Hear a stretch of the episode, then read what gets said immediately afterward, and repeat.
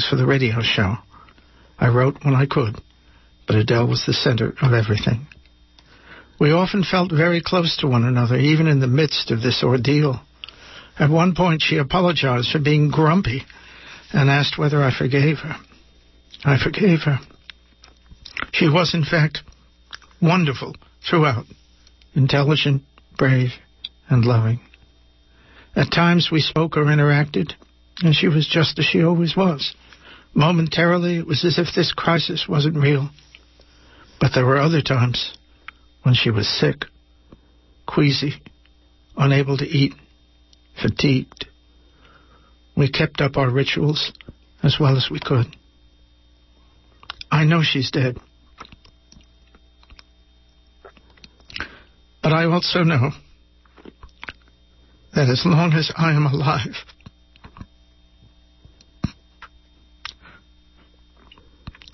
she will be alive. And if my work lives, she will live in it. And I know that her own work will be intertwined with mine. I'm putting together another book of her haiku. It's tentatively titled Early the Next Day. There are many beautiful poems that have not yet seen the light. I had hoped to edit the book with her, but that wasn't possible. She writes in Peaceful Walk, the water lapping against the stone barrier, the sun on my face.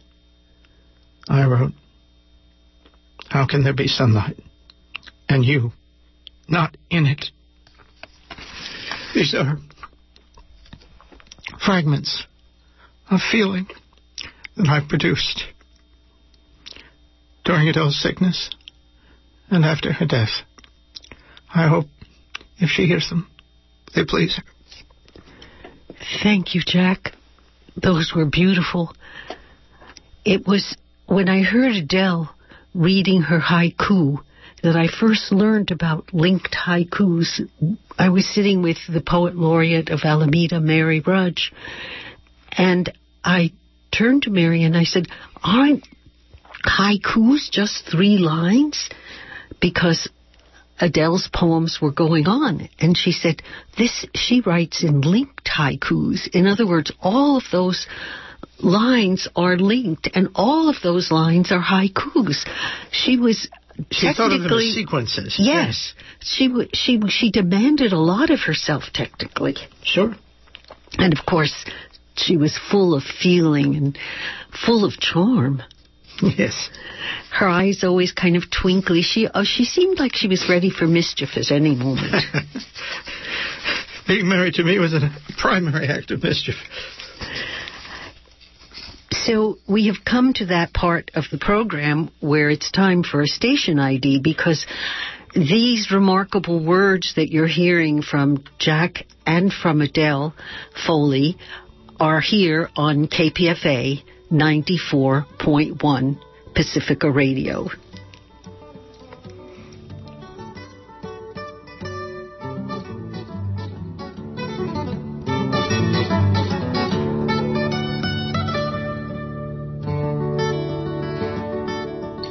You're still listening to KPFA FM, and this is Open Book with Jack Foley and Nina Serrano on our first of the month joint experimental programs of poems, songs, stories, and literary commentary. All kinds of stuff.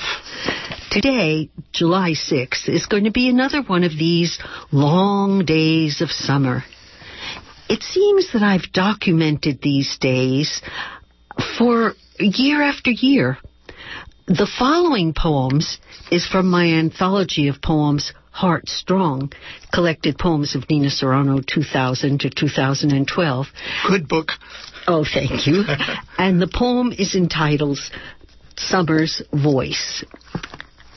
And it goes like this Summer's Voice for Susan Sherrill.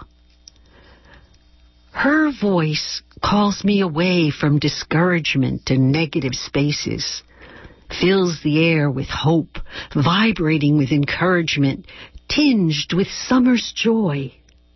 It is she who summoned summer to begin.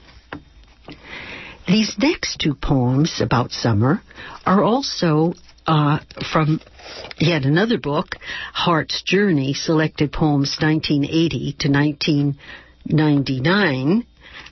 And it, this first one is called, excuse me for rattling pages here, Summer's Space. Summer's Space. Did the sunlight burn off my morning anguish? Or was it the mockingbird singing, twitting, chirping, and even imitating a cell phone ring into this longer daylight, into this gently tumbling twilight? Summer's glories pierce the gloom, reminding me of my tiny role in the universe and my very special place. This next poem from that same book is called Summer. Easy weather for long evening walks comes sliding in. City front yards turn to flowers. Why not my spirit into the euphoria of summer days? And these next poems are from my first book, Heart Songs, written 1969 to 1979, and they were written in Cuba during some very hot summers. This first one is called Dry Season, and you'll hear some more pages turning. Here we go. Dry Season. I've run through a waterfall swum in an abandoned mill pond, dove in lakes and rivers, jumped over rolling clean waves. I've watched over boiling pots, washed dishes, splashed buckets, mopped up puddles, listened to drops from leaky faucets, hung out wet clothes I rinsed. I've skated across frozen waters, pulling children in sled, missing the cracks that oozed water. I've sucked water from the bubbler, sailed boats in the fountain beneath the marble angel, cleaned leaves from the bird bath, bailed out the boat ankle deep, descended into the guts of the ferry, floated on a rubber raft, and felt the rocking of the water. Water, water, water, poured down on me. And this next poem is called The Open Eyed Sun. The open eyed sun stares down on me, burning pores open for water. There is only relentless sun. My daughter turned 17 on one of those Cuban summers, and I wrote the following poem, Butterfly Girl. Butterfly Girl, 17th birthday poem for Valerie Landau, my daughter. In 1958 in Madison, Wisconsin, the small capital of the dairy state, where cows tread the black earth to chew green grass in summer and dried hay brought by a half-frozen farmer in winter. Valerie Irene was born to green grass and clear lakes. Dressed in diapers and sunsuits, she faced the world. Her curls came later. She slept and ate a lot while her brother played she grew to follow after him with words and running fat legs, shooting her first sentence through the summer screen door to a mother robin landing on her nest.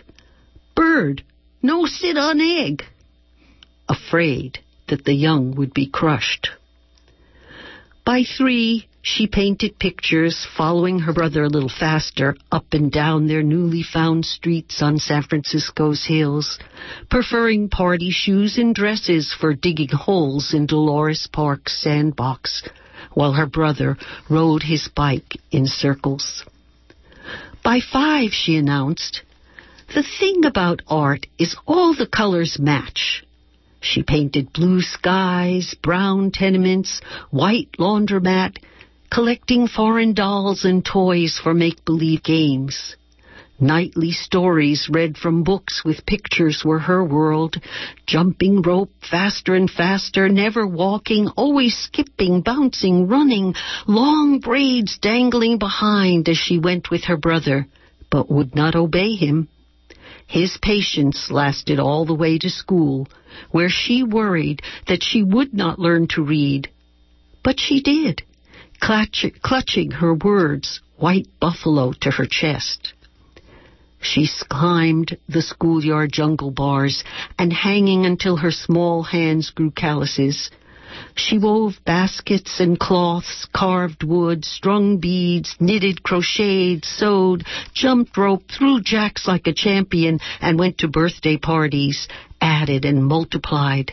She was the butterfly of love who brought joy to our life. She sang to her brother's guitar and danced to the Beatles' tunes. While she learned of slavery and wars, she marched and demonstrated, painted picket signs to end the war in Vietnam now. She learned when to run and when to stand her ground. And then came the dances, the phone calls, and the tears. I am too fat. I am too thin. These shoes, that dress, wrong. Everything is wrong, especially my parents, my school, and my friends. But worst of all, my pimples. then she couldn't write poems or draw because she had to be like everyone else. She studied how they walked and how they talked and danced to their steps, clapped for her brother's band, was friends with all his friends, in step, in style. That lasted a while until she grew to know she had to be Valerie, pulling weeds in the heat of the sun, thinking, reading, writing in two languages, finding her way beneath the stars of two continents. Butterfly girl, breaking her cocoon, Valerie valiant, beautiful, and being. well, today, lovely. thank yes. you. She's the grandmother of two small toddlers, and I'm the great grandmother. My God. And this is no a, one would believe it to look at you. and this is a 21st century summer. This next poem is by the late Nuyorican poet Piri Thomas, accompanied by some of the most extraordinary Bay Area musicians from the poetry CD Sounds of the Street.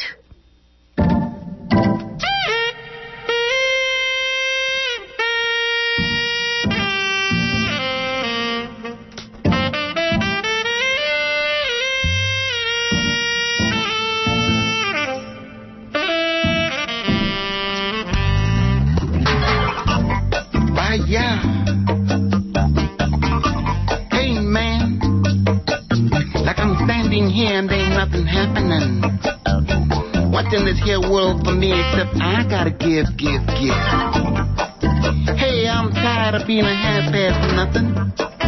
I was bound to be something. I come into this stone world of streets on the beat with all its living, laughing, crying, and dying. I ain't lying. Hey, backyards, rooftops, and street sets. Kinds of races of people and act of hustles and rackets and drugs and eye droppers, life stoppers. Ooh. I still feel the me inside rumbling low and crazy like, like I'm mad at something. And damn, it's a craps. Living every day afraid, not digging what's in tomorrow, living life borrowed. What's the good of living in a present, hey, that got no future? Unless I make something for myself, not just die on some shelf.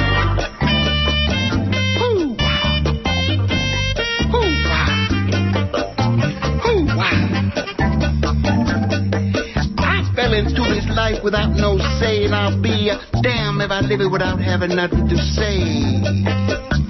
I'm tired of feeling like the invisible cat in the flick, walking all over the place, and the only time anybody looks at me is to say, hey, get the hell out the way, kid.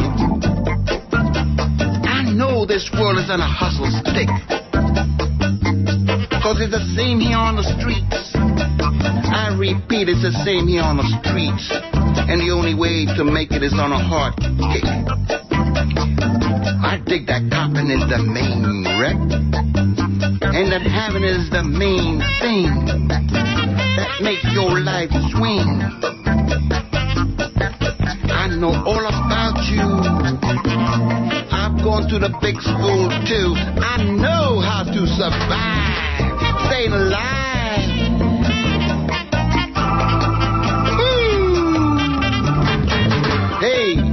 Have you ever punched a guy in the mouth with a garbage can handle? Have you ever split blood from jammed up lips? Have you ever felt pain from a kick to the groin? Have you ever tasted victory in a time supreme? Running tasteless defeat with all the heart you could muster. Hey, Buster, tell me. Have you ever made out in darkened hallways with wet kisses and fumbling hands? Did you ever smother a frightened girl's rejection, forcing a love from her over her objections? Have you ever filled your dreams with magic at what you wanted to be and cursed the bitchin' mornings for dragging you back on the scene? Have you ever smoked a yerba to find your freaking mind? Have you ever stood on street corners looking at the world of mucho ricos and think, coño, I ain't got a damn sound? Did you ever count garbage flowing down dirty streets? I repeat, down dirty streets. Did you ever stand on rooftop watching nighttime cover the bad below? Have you ever messed around with the hard stuff more than enough, like cocaine and heroin? Have you ever filled your nose with a wild kick it broad, or pushed a needle full of poison and felt the sharp dull burning as it ate away your brain? And did you ever feel the down going high as doogie drugs took effect? You felt all your yearnings become sleepy memories and realities become illusions. And by ya, you are what you want to be. Oh, can't you see?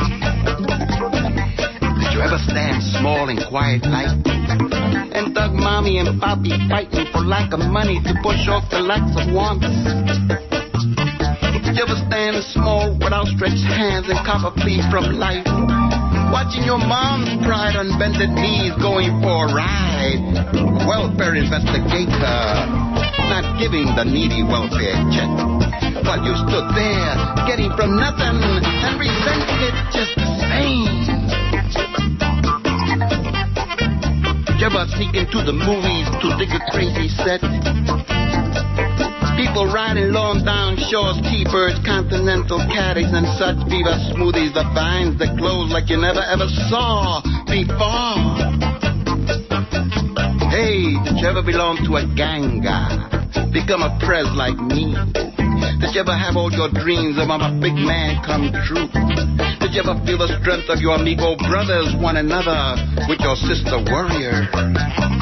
Hey man, have you ever swung together, swinging your heart out?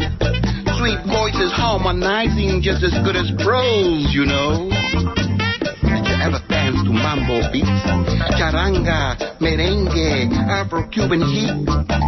Did you ever let your whole soul be time to never-ending resentments? Coño, man, like nothing happening and nothing gained. Hey, world, you don't want to see me. I'll make you see me.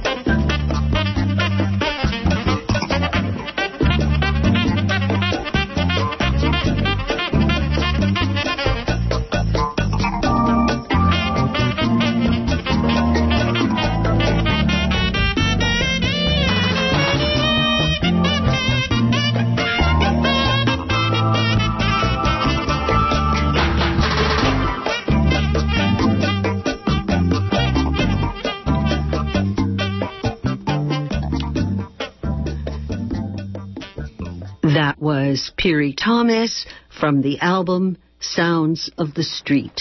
Piri, whose name was taken from the word spirit.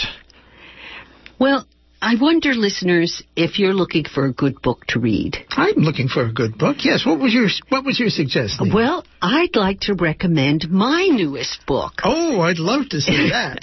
which is also my first novel, and it's called Nicaragua Way. And let me read to you from the blurb. Oh, hold on. I have to find it here on my. I know you oh. worked on it for some time, and I've seen little bits of it. It looked wonderful. Well, to say that I worked on it for some time is an understatement. I started it in 1993, so I think it went through seven versions, and I worked on it for 23 years. But Wow. you have to know there was some dead action time, as there often is in a project like that. Of course. Yes. So let me tell you a little bit about it. I'll read to you from the back of the book. Nicaragua Way tells the story of Lorna Almendros, a San Francisco Nicaraguan American poet, passionately engaged in supporting revolutionary struggles in Latin America and the Sandinista solidarity movement in the United States. Nicaragua Way follows Lorna, a single mother searching for her roots, raising a daughter, falling in love, while facing deaths, griefs, intrigues, and her fears of menopause, empty nest, and aging. Through it all, she writes poems. Set in San Francisco and Managua between 1975 and 1989, the novel portrays a rich cast of characters, including Brini, Lorna's daughter, Eddie, an organizer and revolutionary guerrillero, Helen, her best friend and a city politician, and Maria Rosa, a Nicaraguan exiled immigrant. They move between San Francisco's activist arts community and Nicaragua, building support for change in the shadow of U.S. undeclared wars in Central America. And anybody who wants to find the book can easily find it online.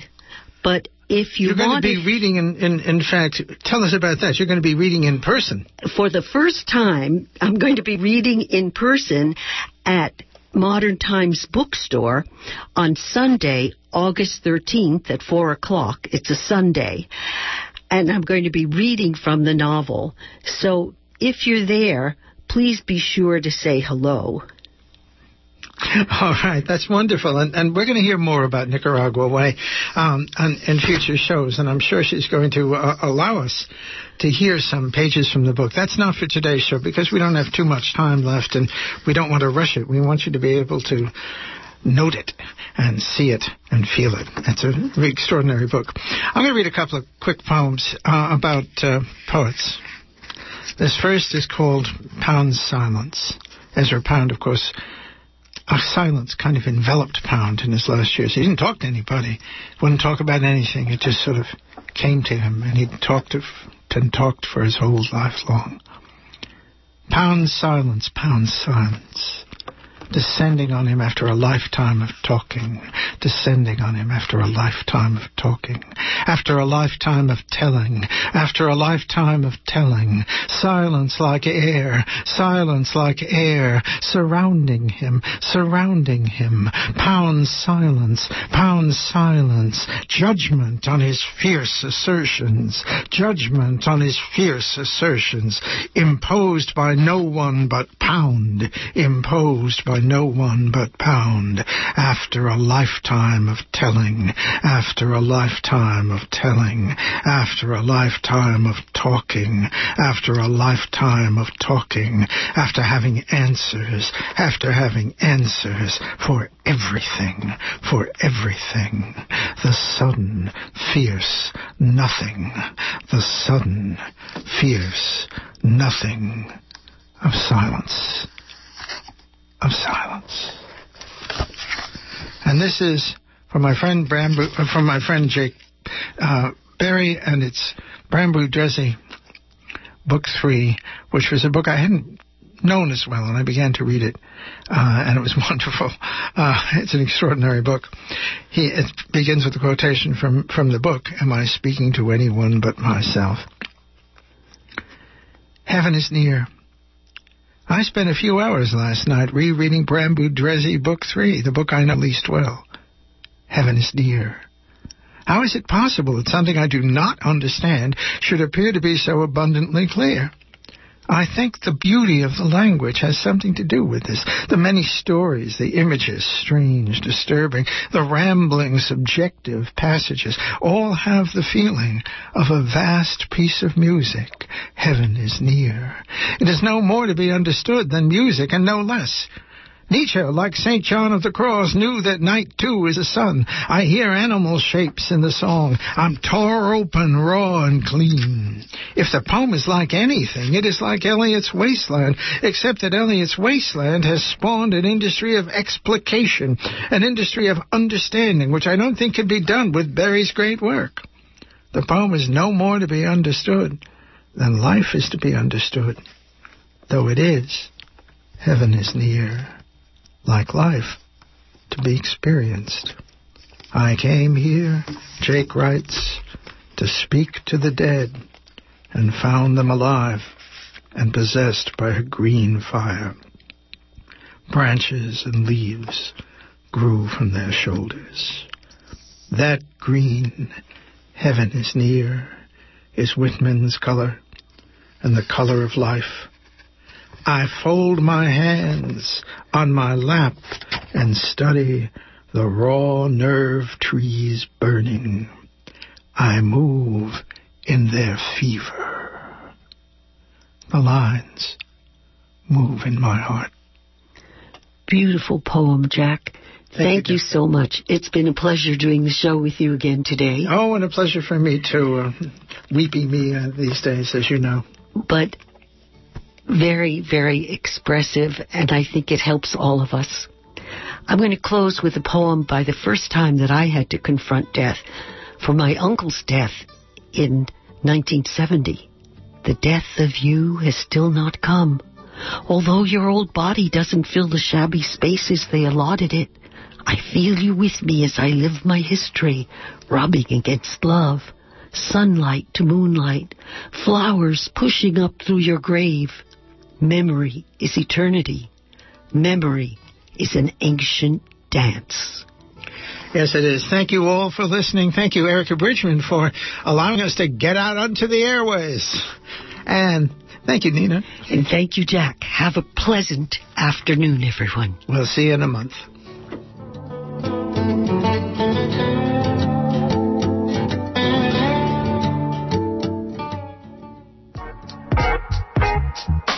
OMI Gallery at Impact Hub Oakland is an interactive space for artisans, theorists, creative entrepreneurs, organizers, and students designed to feature diverse voices and genres that are artistically and socially relevant.